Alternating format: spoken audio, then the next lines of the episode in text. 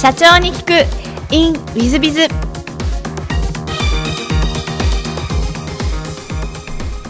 ィズビズの新谷です。先週の続きをお聞きください。で3年ぐらい経つが、まあ、ウェザーニュースの上場準備に携わっていらっしゃったんですけども、えっ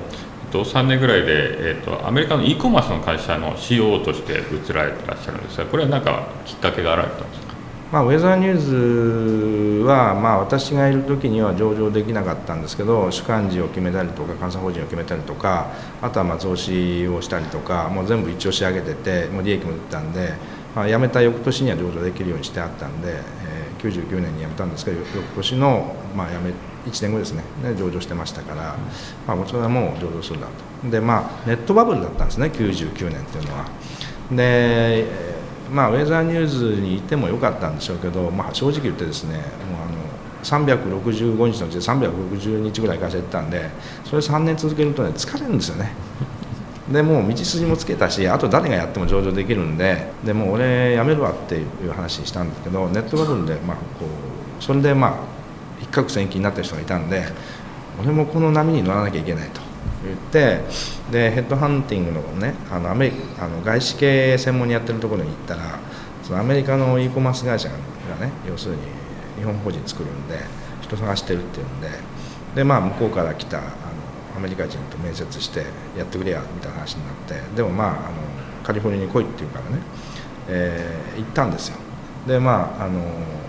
あるこうベンチャーキャピタリストとも一緒に行ったんですね。で行って会社に行ってその日、まあ、12月ぐらいだったんでクリスマスパーティーを、まあ、オーナーあの家でねやるっていうから行ったんですよ。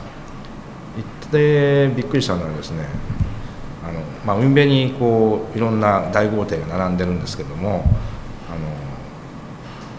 ミニベルサイユ宮殿みたいなねミニベルサイユ宮殿みたいな家なんですよ。で、まあ、そこに100人ぐらい集まってパーティーやってるんですけどもクルーザーが置いてあってね。でちょっとあのそのオーナーにそれちょっと向けてやると。キャピタリストの、えー、ずっと言ってあそこがハリウッドスターのなんとかねでこいつここがなんとかねって言ってくれるんですよ。で言っててですねそのこのクルーザーね特殊仕様なんだよってこのボタン押すだろうって言ったらなんかですねこの下が開いてですねなんかまたちっちゃなやつがまた出てくるんですよ。でこれでギュッと出てこれであの釣りするんだとかね。えー、そんなんなんだとか言ってなんかびっくりしたあの2人でこう帰ってきてでお手伝いさんっていうのがよくわかんないけどなんかファックスが来てますって持ってきたんですよ。チラッとこうみたいな「おお」とか言ってるわけですよ。でお前らこれ見ろと。これね8月にこう買ったんだよ。18 million。これサザビーズからファックス来て28 million で買いたいって言ってるぞと。もうちょっと高いと思うけどと。ビジネスってこんな半年であの10 million 儲かっちゃったよとか言って。でそれ見てですねキャピタリストのやつが舞い上がって西本さんこれ絶対やらなきゃいけないと。僕たちもね要するにミニベス大宮殿を東京で作りましょうみたいな話になってまあじゃあしょうがないからしょうがないって言わないまあじゃあ俺たちもやるかみたいな感じで、まあ、やり始めたんですけども、まあ、12月から。で、まあ、東京でも資金調達した方がいいっていうので、まあ、上場もした方がいいっていうので。そしたらまあ3月になったんですね。ネットバブル崩壊ですよね。全部で15億円ぐらい調達のめどがついてたんですけども、えー、そのうちの10億を出すって言ったところがですね、えー、もう出せませんって言ってきたんですね。出せませんってどういうことみたいな話だったんですけど、まあ、出せないと。であとまああの5億円ぐらい出すって言ったのは日本のね大手の金融機関系のキャピタルだったんででも10億が出ないとこっちはどうのこうのって言ってるんだけどそのうちの一つはじゃあもうそのうち3億の予定だったけど5億出してあとも全部説得して10億にするからやった方がいいみたいなことを言われたんだけどみんなサラリーマンだからもうやめた方がいいよと。今波がねもう終わってると。来ないよとこれはと。で、まあ、とりあえずまあそこはやめました5月やめたっていうよりまあクビになったのかな。無理してでも集めろみたいなことアメリカに言われたんですけど、まあ、あの時はやっぱりやめといて正解だったでしょうね。なるほど。あのちょっと戻ってあのウェザーニューズさんにいたら持ち株とかストックオーションとかやられたんで儲かったんじゃないかなって思いがあるんですけど。多少ええ、それ持ってそのまま外出れた、あのー、社長がもう最後の上場のあれですねあの、まあ、規制期間とかありますから、はい、えー、上場99年ですね直前前期の時の最後の方でまあ私は頼んだわけではないんだけども、まあ、一応財務部長の CFO ですから、まあ、みんなに分けてあげたいというんで、まあ、社員560人ぐらいに社長の株を分けて、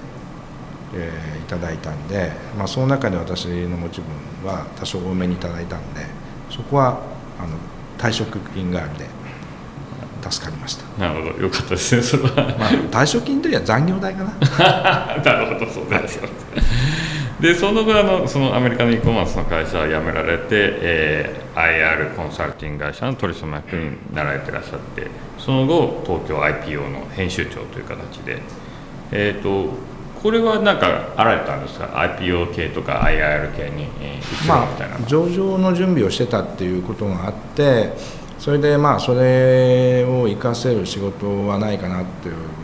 ことで、まあ、考えてたんですけど、まあ、一つはやっぱり企業の中に入って CFO をやるっていうので、まあ、それがいくつか候補先があったんですね。でこの IR の支援会社コンサルの会社に、まあ、あの和光証券の大先輩が、まあ、副社長でいたんで今3つぐらいね会社があって上場準備中の会社があってどっかに入ってやりたいと。でどこがいいかなみたいな相談に行ったんですよ。そしたら「お前こんなことやらないでうちに来て、ね、コンサルやっといた方がいいぞ」と。で上場準備なんて言ったってねみんなね10社に1社か2社しか上場できないんだからまた上場できなかったらね人生損するからあの外から支援してて、えー、金もらっといた方がいいという話になったんでそれはそうかもしれないなというので、まあ、あの方向転換しましてあのコンサルタントになったということですね。なるほどじゃあいろんな企業をコンサルティングしていく方を選ばれたという形ですね。でそのあの2011年日本ビジネスイノベーションを、まあえー、設立されたんじゃということでこれは何かあの創業というか設立というのはあの思いはあられたんですか？これはですね あのこの会社っていうのはもともとはですねもともとだって私が作った会社ではなくてね、えー、ちょうどネットバブルの時にですねあの私も一部株を出資したんですけど20人っていうかまあ法人13社個人7人で作った会社で東京エンジェルズっていう、まあ、キャピタルというか、まあえー、まあエンジェルズの会社を作ったんですね。3億円ぐらいでみんな出して。それで、まあ、あの IT ベンチャーにスタートアップに投資をして、えー、ハンズオンで、まあ、成長をさせようと、まあ、そういう会社を作ってやってたんですけども、まあ、そこから12年経ってですね、まあ、IT 企業の経営者って言ってもですね、まあ、段階の世代の人たちあのユニックスとかやってたね。そういう人たちが多かったんでみんな50代の半ばから60代の前半だったんだけど10年経つとですねもうみんな社長をやってた人が会長になって引退してると。でまああの例えば実家の方に帰ってるとか大成功した人は軽井沢行っちゃってるとか。なかなか株主としてですねもう支援ができないと。半分以上の人がね、なのでもうこの会社機能しないんでやめた方がいいねって話になったんで、まあ、株主総会を開いた時に、まあ、生産決議したんですよ。でちょうど11年の3月なんですけども3.11の2週間後の金曜日だったんでまだあの揺れの中ですね、まあ、懇親会で飲んでたんですけどねみんなちょっとお酒が進んできて酔っ払ってきてですね、まあ、でも会社閉じるってのはもったいないから誰か会社を引き受けてね何か使ったらどうだって誰か言い始めたんですよ。でそうだねってみんな言い始めてでみんな私の顔見るんですよね。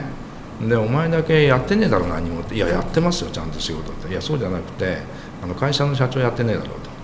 と。でそんななんかあの霞食うコンサルタントみたいなねそんな仕事じゃねえみたいなことを言い出してでお前一番若いんだからとりあえず全部全員から株買えと。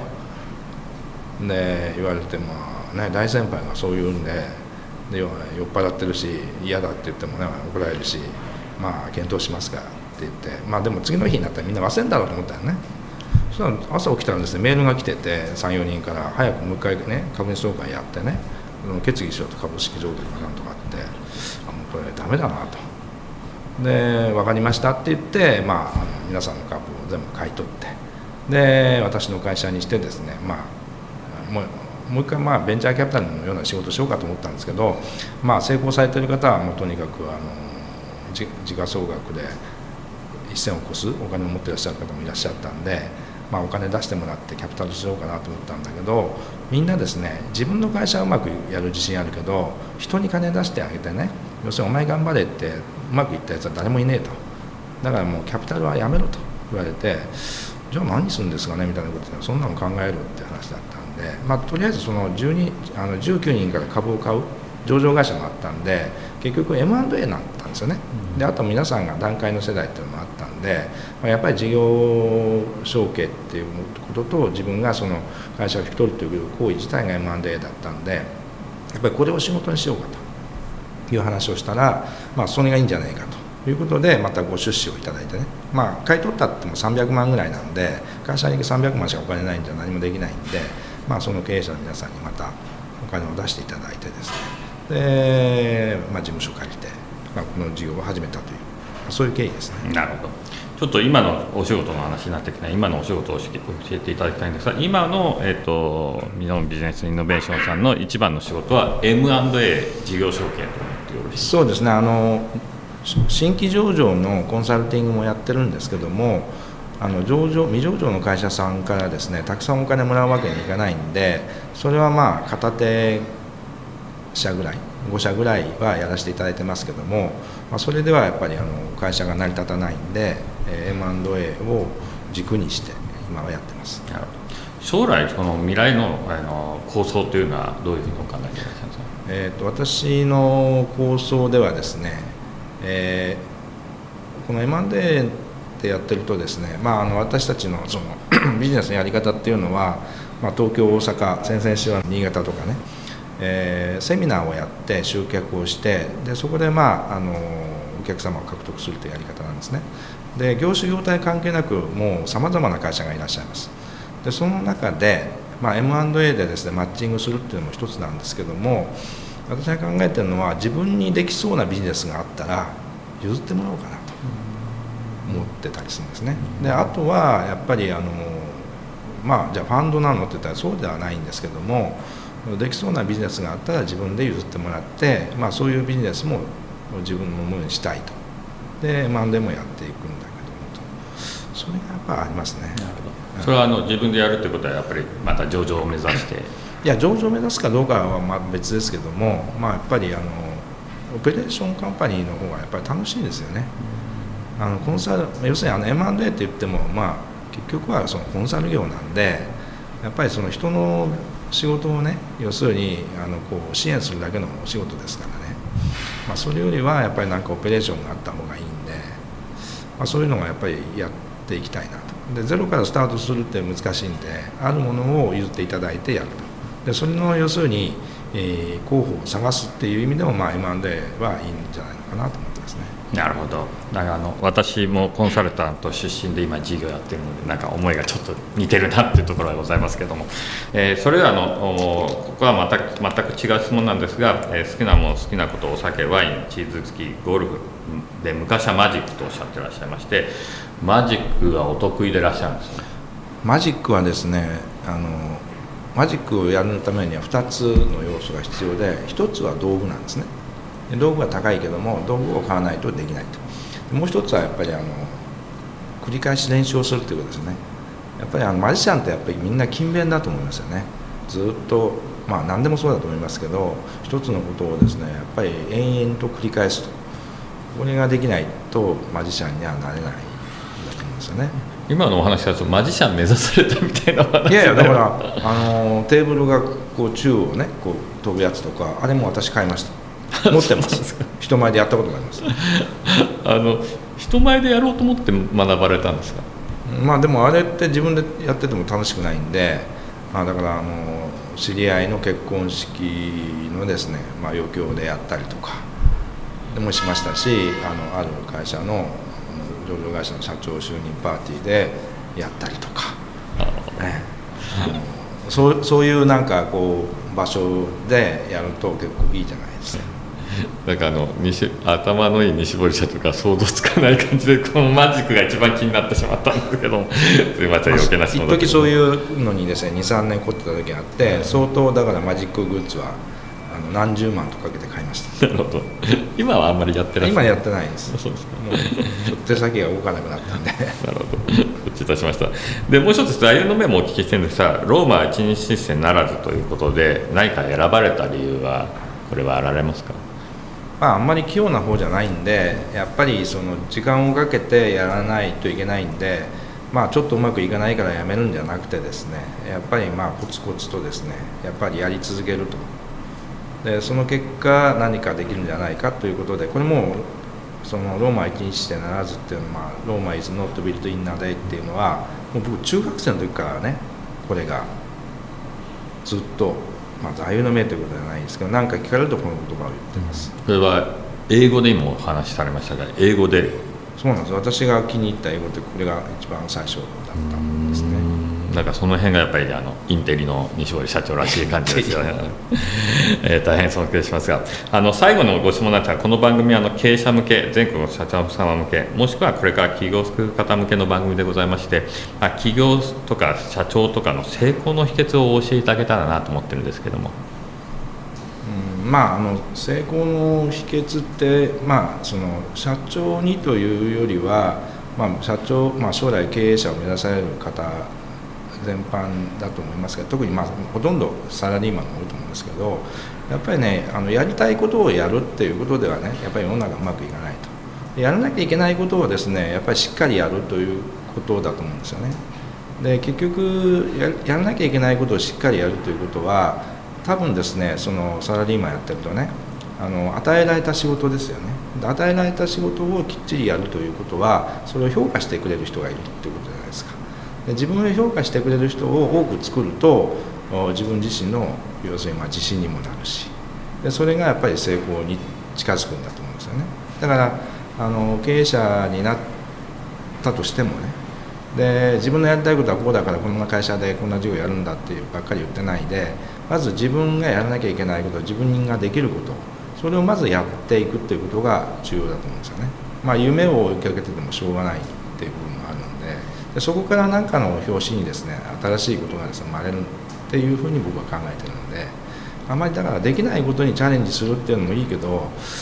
まあそこはやっぱある程度こう何て言うんですかねこうまあ100%できると思わないでなんか軸足をどっか別のところに置いたらいいのかなと思ってます。はい、ありがとうございます。大変深いお言葉で、えー、まあやらなきゃいけないことをやるということでいらっしゃいますね。難しいことですが私もチャレンジしていきたいなと思います、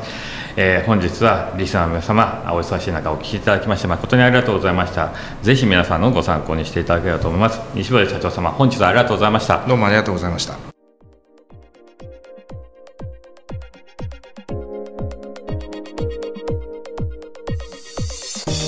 本日の社長に聞くインウィズビは西堀社長様でした。いかがでしたでしょうか？私あの大変親しくしている社長様であの上場とか未上場から上場とか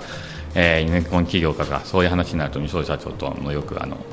お酒を飲んだり飲まなかったりですがお話をしている社長様で大変上場に関しては、まあ、日本でも有数のお詳しい方でいらっしゃいます。えー、尊敬もしてるわけですが、えー、お話を聞いてて、まあ、いろんな経験をなさってて、まあまあ、あのインテリの西堀社長にしてはあのすごい努力家といいますかいろんなことをされていらっしゃったなと。かつ、あ、あの西堀社長らしく受け入れる何かあったら、まあ、受け入れてやってチャレンジしてみるみたいなところが西堀社長らしいしだから成功していらっしゃるんだろうなというふうに思いました、まあ、ぜひ私もですね真似をして何でも受け入れてえー、頑張って社長として成功していきたいなというふうに思っております。皆様もぜひ成功社長になっていただければというふうに思っております、えー、本日の社長に聞くウィンウィズはここまで。また来週。3分コンサルティング。i z b i z が社長の悩みを解決。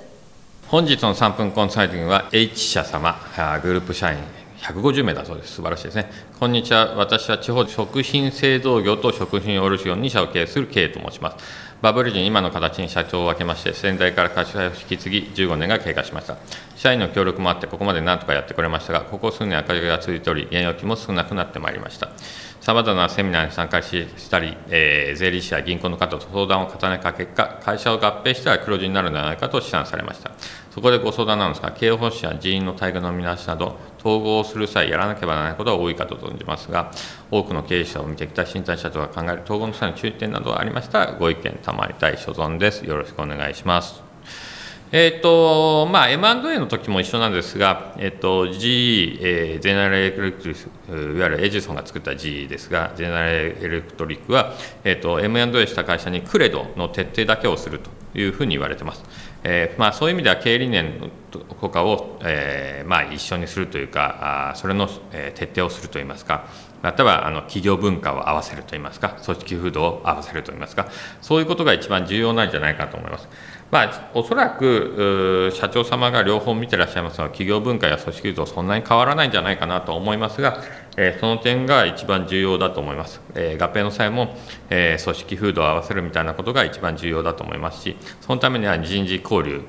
なんかもすることも重要なんじゃないでしょうか。私も昔、え私の部下を相手の会社に貸して相手の部下の皆さん方を受け入れるみたいなことをやり、え組織誘導を合わせるみたいなことをやった記憶がございます、えそういう点でそういうことが重要だなと思います。えその次に、ま人事評価制度を合わせるみたいなことが、え重要なというふうに思います。でしかしながらあのお書きになっていることでちょっと疑問なのは、えー、合併すると黒字になるということは、まあ、管理部門を小さくしたりすることで費用が少なくなるからということですので、えー、本当にそれでいいのかという話がございます。むしろ食品製造業と食品卸業の2社を合併し、じゃあ御社は5年後、10年後、20年後どうやって生き残っていくのかという経営戦略がどうなっているのか、むしろこっちの方が重要なんじゃないでしょうか。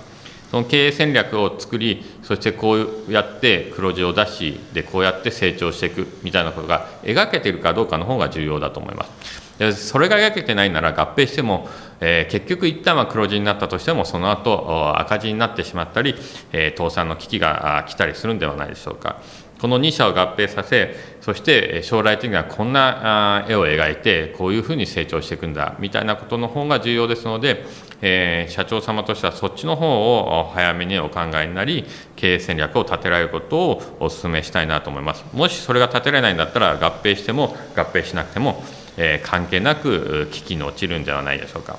えー、ぜひ、えー、あの経営戦略を作っていただき、良い会社を作っていただければなというふうに思ってます。また生き残っていっていただければなというふうに思っております。えー、本日の3分コンサルここまで。また来週。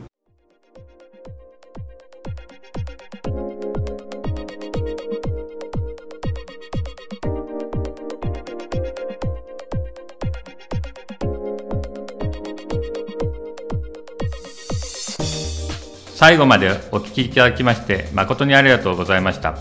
本日のポッドキャストはここまでになります。また来週お楽しみに。